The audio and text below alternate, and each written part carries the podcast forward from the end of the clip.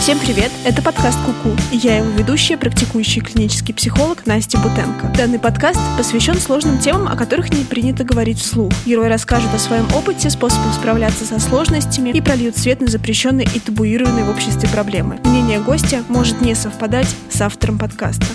Всем привет! С вами подкаст «Куку», и я его ведущая, клинический психолог Настя Бутенко. Тема сегодняшнего подкаста – потеря ребенка.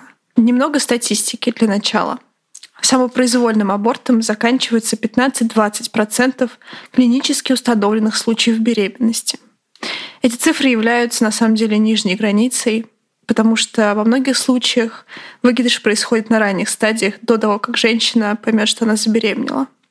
Цифры большие, и большое количество женщин с этим сталкивались. И думаю, неудивительно, что для женщины это огромное потрясение. Состояние женщины осложняется со всех сторон. Например, врачи часто пытаются обесценить произошедшее. Даже если они хотят сделать лучше, и на самом деле они действительно хотят таким образом поддержать, сложно оправдывать фразы вроде «еще родишь», «да это и не ребенок вовсе». И это один из первых шагов к тому, чтобы женщина чувствовала себя неправильной. Сам факт выкидыша вынуждает женщину чувствовать себя по-настоящему какой-то сломанной, как-то не так функционирующей, плохой. Бывает, это осложняется еще и тем, что женщина так и не узнает, в чем причина выкидыша. И, на мой взгляд, это одна из самых больших сложностей, потому что в терапии я часто встречаю истории женщин, которые довольно мучительно пытаются найти ответ на вопрос, что же пошло не так, в чем была причина, кто главный виновный. И если женщины не находят это объяснение, то очень часто решают, что дело в них. И это сильно отягощает эмоциональное состояние женщины, которой до этого достаточно было потери ребенка. Переживания на самом деле могут быть разными, потому что часть женщин злится на врачей, часть на близких, часть на себя, некоторые все вместе, некоторые по очереди злятся то на что-то одно, то на другое. И эта злость, она в этом случае может быть даже полезной, потому что помогает каким-то образом переживать эту боль потери, утраты ребенка и помогает как-то справляться и хоть куда-то направлять все эти чувства. Очень многие женщины первое время после выкидыша действительно тратят довольно много времени на то, чтобы выяснить эту причину. И этот поиск, он помогает им справляться со своим горем.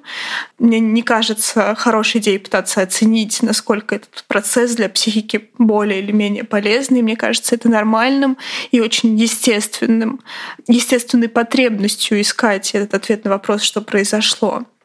Женщина в этой ситуации переживает много чувств. Это и горевание, и злость, и отчаяние. В общем, много-много разного. Что самое тяжелое, как мне кажется, это ощущение одиночества. Субъективное ощущение. Оно изнутри переживается как то, что я одна, и мало кто с этим сталкивался как будто. На самом деле, как мы видели, в статистике выше немало, просто не так много информации, которая в ближайшем доступе, и очень сложно и не принято просто так спрашивать близких, а было ли у них такое. К сожалению, часто женщины действительно остаются одни в этом. Поэтому система поддержки и восстановления очень важны. Это одна из таких тем, которые лучше всего переживаются в групповой терапии через разделенность, переживания. Как раз группы и помогают этим женщинам не чувствовать себя одинокими и действительно знать и видеть, что кто-то их по-настоящему понимает. Потому что вот это ощущение одиночества, оно связано не только с тем, что я действительно одна, или мне не у кого об этом спросить, а еще и с тем, что кажется, что другие, они просто не могут понять, потому что с ними такого не было.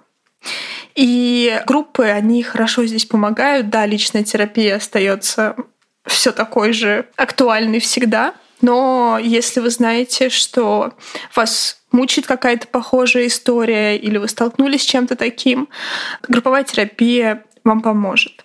В описании к этому подкасту вы найдете ссылки на психологическую помощь для женщин, которые пережили выкидыш. Всем спасибо. Пока-пока. Спасибо за то, что прослушали этот выпуск. С вами была Настя Бутенко и подкаст «Куку».